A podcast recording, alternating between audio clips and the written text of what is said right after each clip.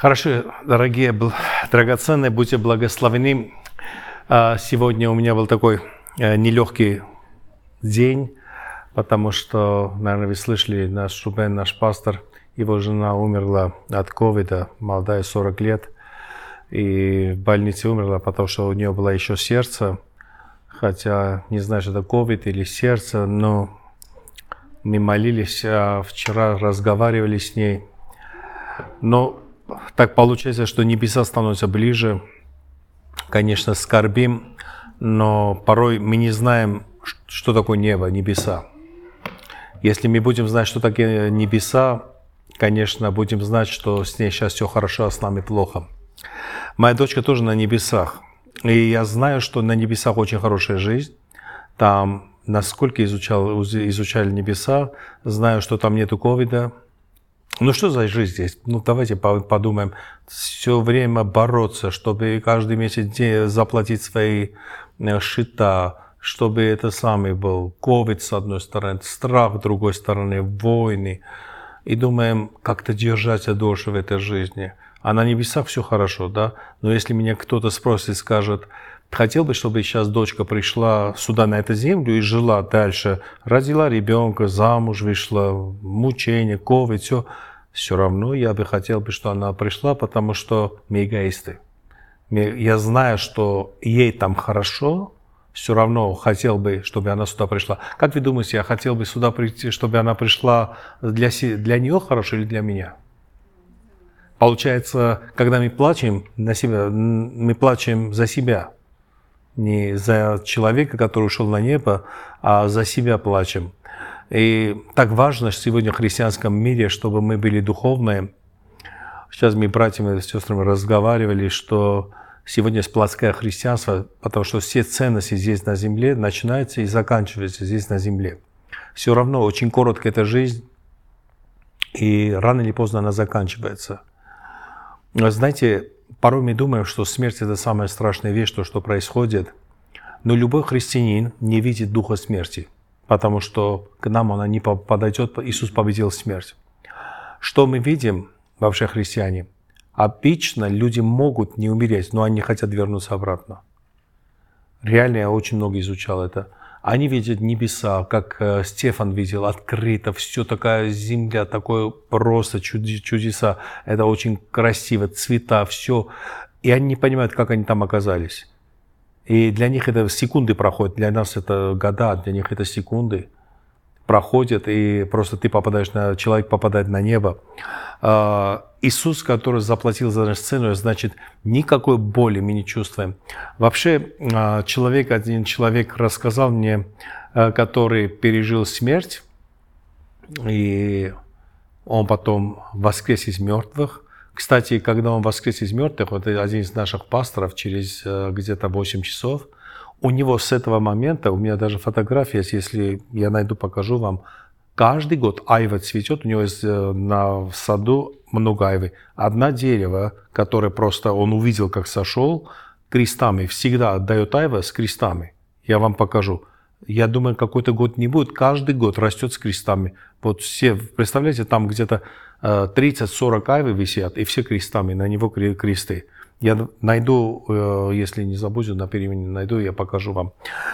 А, в общем, вот это такова жизнь, что мы видим небеса, и он, он говорит, он пробовал наркотики, ну, был на зависимый, потом алкоголь, ну, имеет жену. И он, знаете, что сказал? Говорит, пастор, если взять все удовольствия, наркотики, алкоголь, сексуальное удовольствие, все это удовольствие этого мира, да, ничем не сравнится удовольствие, когда ты покидаешь свое тело. Порой люди боятся, думают, что-то это происходит. Она, он говорит, это такое удовольствие. А потом я давай, давай изучать это, слушать свидетельства людей. И все они говорят, это был какой-то легкость, какой-то вещь.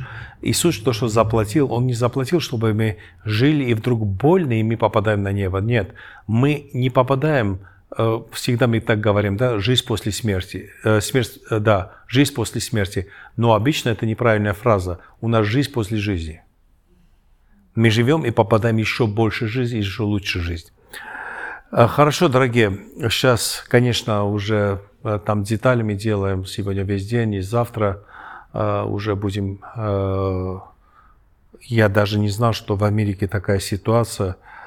Э, знаете, чтобы похоронить человека, три недели надо ждать. Столько много людей умирает сейчас. Но слава Богу, что э, у нас армяне как-то между собой живут. И так завтра уже узнаем, через несколько дней у нас будет это похороны. Э, так получилось. Но я и там, и там. Я даже не знал, что когда приду сюда, э, вот такое время попаду. Дело в том, что я хотел 8 числа улететь сюда. И вдруг, покупая билет, Бог говорит, 30-го покупай. А потом Леня сказал, что урок, я думал, для уроков, наверное, это... Но я не знал, что Господь приготовляет меня привести сюда для этого времени. Хорошо, дорогие. Э, всегда, иногда я свои уроки начинаю с одной, я просто переходим сразу быстро, наш мозг переводим сюда, начинаем уроки, и всегда я уроки начинаю с одного загадки, которую я задаю студентов. Загадка вот такова. И интересно, что когда эта загадка загадал очень ученых людей, математиков, физиков, единственное, кто отгадал эту загадку, ну, кто не знал, я отгадал, да, это был один пастух и один моторист машины. Вот они оба обгадали это. В общем, загадка такой. А, у тебя 11 коней, 11 лошадей и 10 столбов. Как можно привязать лошадей, чтобы каждому лошади достался один столб? И вот у тебя 11 лошадей, 10 столбов. Обычно люди говорят, на одного сядут. Я говорю, нет, надо привязать как-то другой И один математик взял, начал чертить все это сам, считать эти столбы, все равно не понял, что это такое. Я задал вопрос, я люблю с пастухами разговаривать, и когда ехал на машине, вижу, пастух пасет своих овец на горах, остановил машину, поднялся к нему. Они очень гостеприимны. Я не знаю, что-то в этом есть. Я не знаю, то ли горы их что-то учат, то ли воздух их что-то учат, но они мудрые. Они не образованные, нету образования, ничего. Но реально, если ты хочешь мудрость получить, они такие мудрые слова, вещи тебе будут говорить. Я думаю, если всех пастухов взяли бы, допустим, у нас была война Азербайджан и Армения, если взяли бы пастухов Армении и Азербайджана и поставили правительство, никогда воинов не было бы. Все мирно жили, и все были бы фермеры и хорошо питались бы. Я пришел к этому, реально я пришел к этому, а, потому что мне кажется, мудрость больше, чем образования. Вот смотрите, а кто делает войны, коррупция, все это, все образованные люди. Знаете, получается, образование без мудрости становится какой-то страшным вещью, когда в чьих руках находится это все. А эти люди мудрые. Я поднялся к нему, он говорит, будешь э, что чай пить, у него термос был. Я говорю, нет, дед, просто я хочу с тобой разговаривать, пообщаться. Он говорит, не делать нечего, он лежал просто там, посовец. Я говорю, давай загада, загадку загадаю. Говорю, у тебя 10, говорит, говори. Говорю, у тебя 11 лошадей и 10 столбов. Как надо привязать, чтобы каждому лошади достался один столб? И он долго не думал, говорит, сынок, так не получится. И это правильный ответ.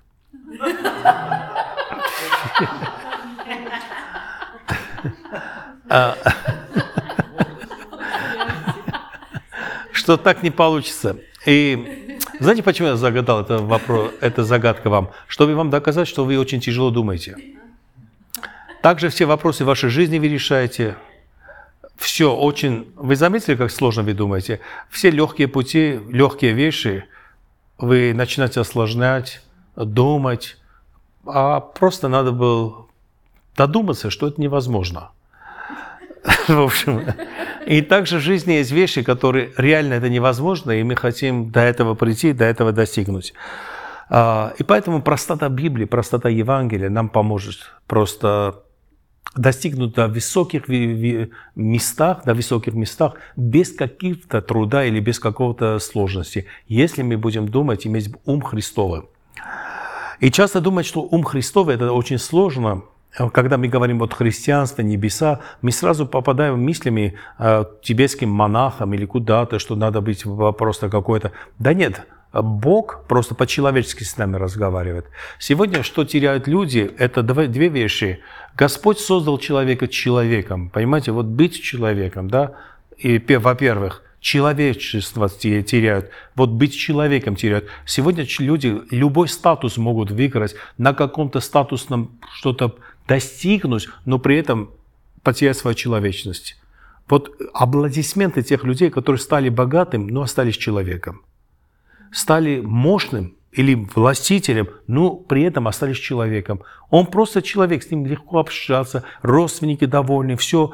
А хуже эти люди, которые достигают до какого-то статуса да, в жизни, но все, он не человек, он просто предатель, он просто, не знаю, э, постоянно под чьей-то ногу копает. Сегодня Христос он просто хочет обращаться нам как с людьми, как с человеком. Два больших статуса, которые мы имеем, это быть человеком и быть детьмом Божьим. Дальше этого высокого статуса нету. И этим мы должны оставаться. А, и мы, знаете, все братья и сестры, во-первых. У меня есть очень а, такое, знаете, если мне говорят, кроме Библии, какие, какие книги ты что читаешь, самый топ книг, топ книг, у меня есть очень сильный писатель, но он сейчас на небесах, это русский православный священник Александр Мен. А, на самом деле его убили, коммунисты его убили топором. И «Сын человеческий», это, я знаю, Леня тоже любит эту книгу, это самый такой прочитаешь вот Сын Человеческий, да, все знаешь, что Евангелие, все уже открывается. И эта книга толкнула меня послушать его проповеди, его мысли просто Александра Меня. И однажды я понял, что он просто начал говорить, как можно равенство строить. Вот сегодня много говорят о равенстве, да? Вот должен быть равенство. Но он очень хороший вопрос поднимает. Ну как может быть равенство между дворником и Бетховеном? Как вы думаете, может быть равенство? Ну, давайте согласимся, во-первых, что вообще мы не социалисты, у нас мышление социалистическое, но что Бетховен и дворник – это разные люди и разные ум имеют, разные вещи имеют они. Но мы проповедуем равенство. Ну скажите, пожалуйста, как может Бетховен и дворник прийти в одно место и быть просто иметь равенство, когда социальная служба это проповедует.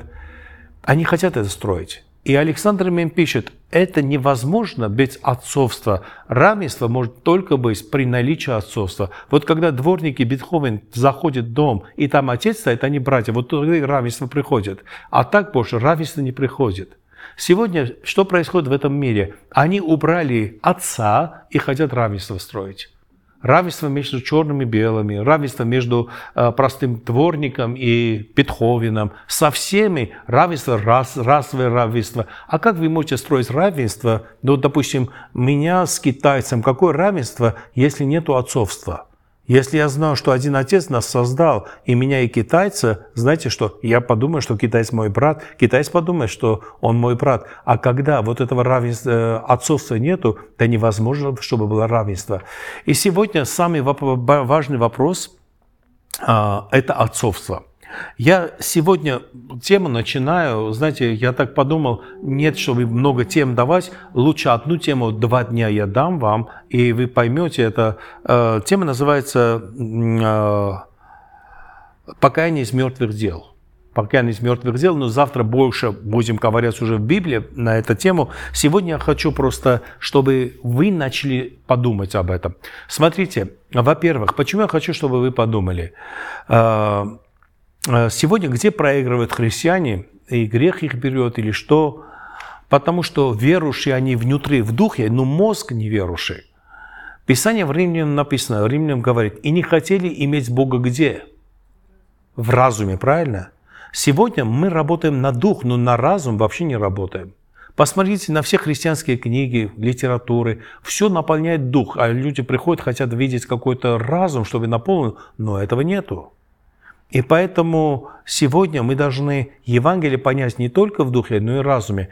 Э, где-то 3-4 года назад была программа э, по телевизору или по интернету, это была программа, когда ученые спрашивают у верующих, ну такие, не ученые, а такие атеисты, э, ну как по-своему ученые, а уже атеисты, спрашивают у христиан, Библия – это правильная книга? Они говорят, да, это правильная книга. А откуда вы знаете, что это правильная книга? И я так думаю, а что они ответят? Ну, мы знаем. Говорит, хорошо, другой вопрос. Я понял, что христиане не ответили, почему Библия правильная книга. Вот сегодня задать вопрос, э, допустим, э, мусульман, невозможно этот вопрос задавать, что это Коран неправильно, потому что они просто накажут. Буддисты просто отвернутся и уйдут. Получается, христиане должны отвечать и не отвечают. Тогда мирских людей как принять какую-то религию, если сегодня общество рациональное и до разума, до рациональности не привести вот это почему это правильная книга. И они задают второй вопрос и говорят, хорошо, а, Бытие, книга Бытия написал Моисей, да. А как Моисей написал книгу Бытия, когда его там не был? Откуда он узнал про Адаму и Еву, про эти вещи? Как он написал? И знаете, что интересно, христиане э, ответили, большинство христиан ответил вот такой. Он, ему Господь открыл, он видение увидел.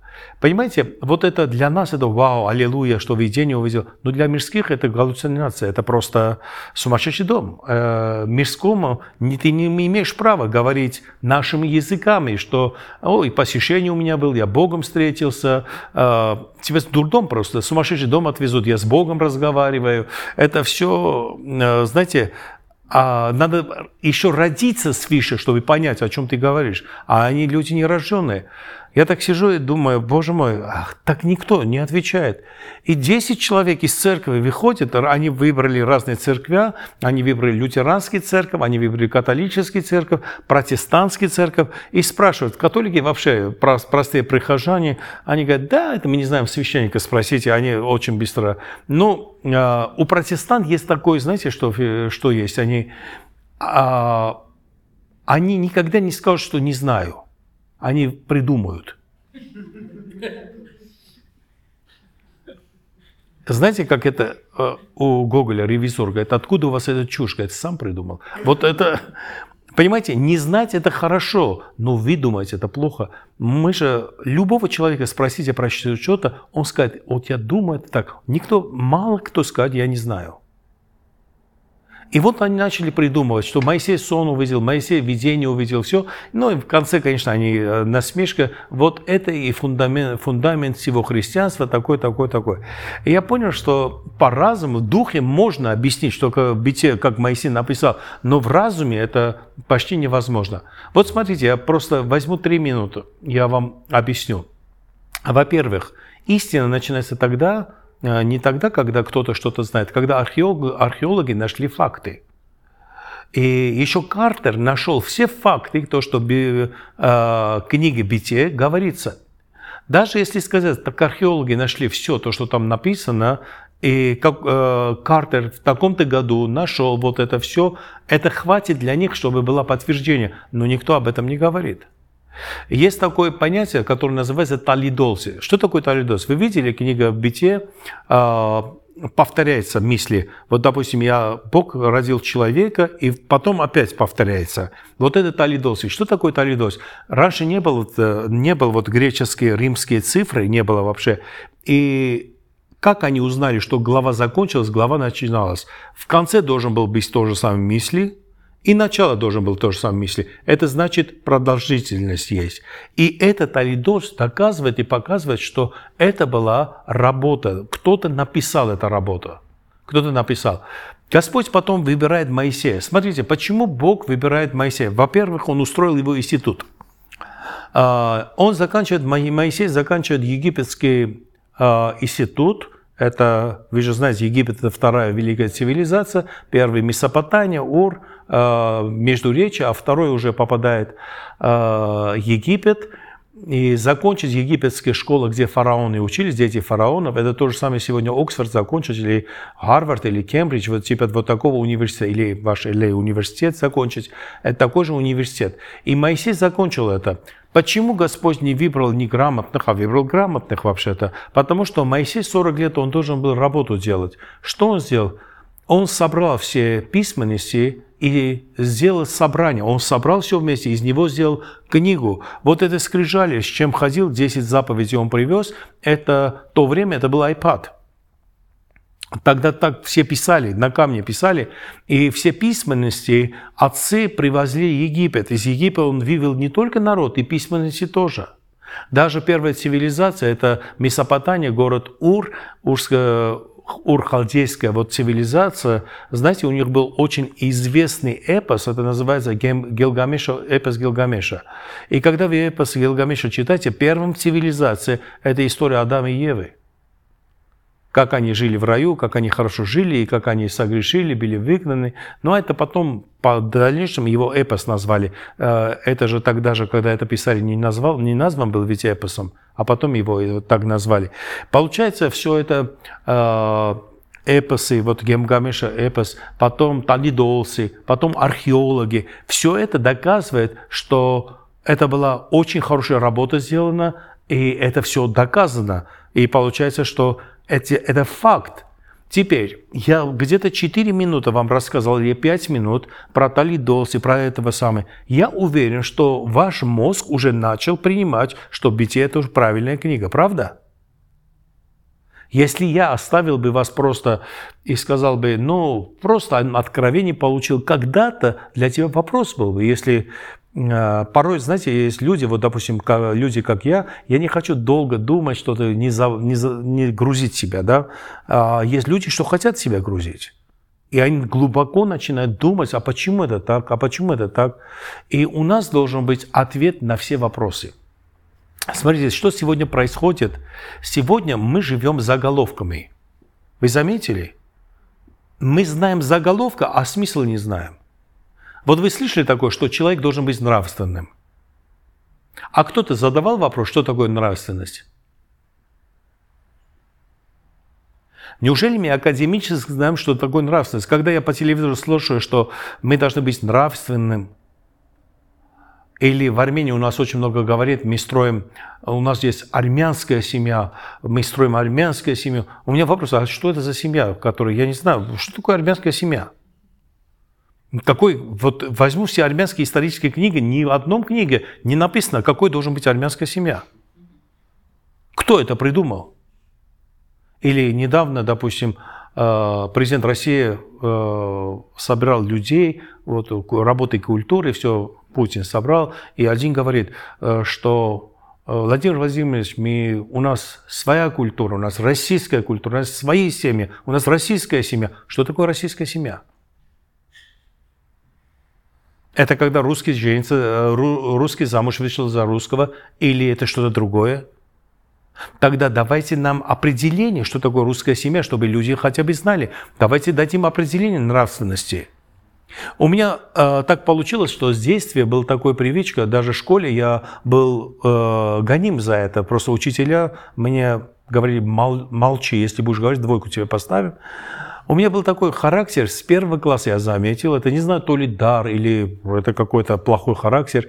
Я всегда любил изучать, что, какое слово что означает. И представьте состояние учителя, когда что бы ни сказал, бы говорю, а что это значит, как понять это? И она должна мне отвечать, что это значит, как понять. И поэтому, когда я пришел в церковь, в церковь пятидесятников, первый вопрос – но первое то, что я слышал, что ты должен покаяться, запросто, я покаюсь, хорошо. Но если вы скажете, что такое покаяние? Я говорю, а что такое покаяние?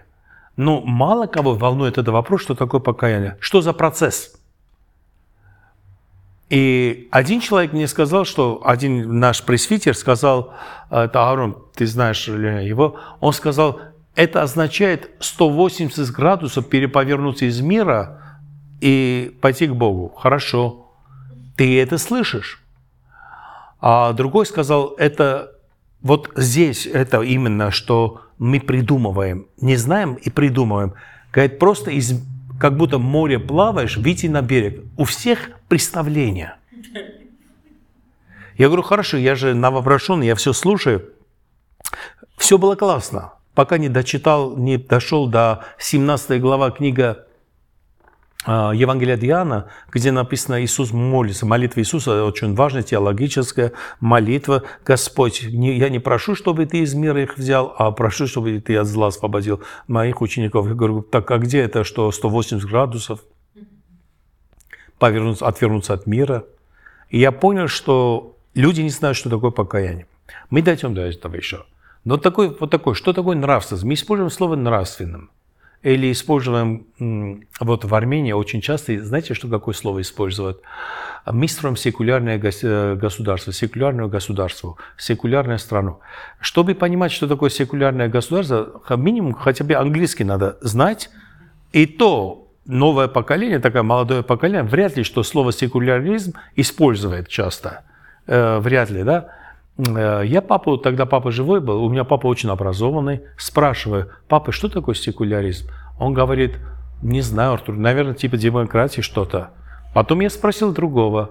Десять человек спрашиваю, и десять не знают, что такое секулярное государство. Тогда вопрос, почему люди по новостям говорят такой языком, если люди это не понимают? Потому что сегодня а, люди придумать синонимы, чтобы обмануть людей. Вот представьте себе, если сказать, я иду убить своего дитя, да никто не убьет, давай назовем аборт. Придумаем синоним. Или пойду убить свою мать и отец, никто не убьет, но давайте придумаем эвтаназию. Тогда все нормально будет. Так, пожалуйста, давайте придумаем слово мордоназия. Это когда муж бьет жену, и еще пару психологов объяснить, что это такое спокойство приносит, и найдутся блондин, который скажет, чем ты занимаешься? Ой, мартанези называем, как мне хорошо стало. И знаете, это поработает, потому что синонимы находим и обманываемся через синонимы. Все обманывают через так. И вот секуляризм, если представьте, нашем телевидении сказали бы, мы строим общество без Бога. Вы знаете, какой бунт был бы? Но давайте просто обмануть, чтобы из школы Бога выгнать. И сегодня мы вот живем вот названиями, только названия. Когда я первый раз начал изучать академически, что такое э, нравственность, знаете, что я понял, во-первых, что нравственность для француза и для русского – это разные вещи – Допустим, для русского человека и для нас, кавказского, что нельзя изменять мужа или жену, это не нравственно. А для француза, что нельзя музыка громко включить, чтобы соседа будить ночью. Я честно вам говорю, вот такой уровень нравственности. Назови слово, не говори объяснение, люди придумают свою версию. И знаете, когда академически изучал, что получилось? Что нравственный человек – это человек, который верит в Бога. Если человек не верит в Бога, он не нравственный человек. Потому что если у тебя на первом месте Бог, потом идет привычки, потом идет на что ты тратишь свое время, а потом дела. Какие дела? Если Бог, тогда ты э, на что тратишь время? На Бога. На что твои привычки? Бога служить, и твои дела ясны. Если убираем Бога, ставим коммунизм, тогда твои мечты и привычки все коммунистические, твоя работа все коммунистическая, и получаем в конце коммунизм.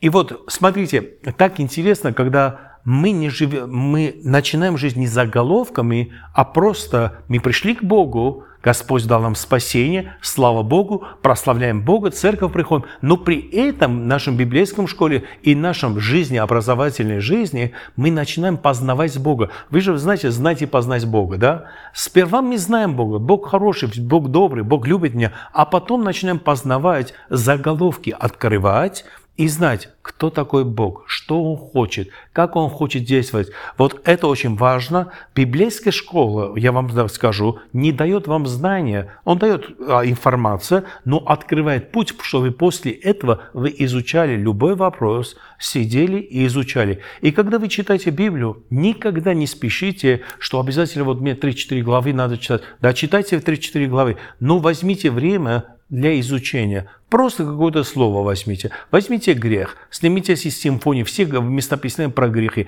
Посмотрите сами. Господь откроет очень много вещей. Помните, у нас в Советском Союзе был клуб путешественников. Там был Сенкевич. Ходил по всему миру, потом нам показывал, что хотел показывать. И однажды Хазанов, такой юморист, говорит, не хочу я видеть мир глазами Сенкевича, сам хочу идти и посмотреть. Понимаете, вот христианство, Библия, хватит другими глазами смотреть.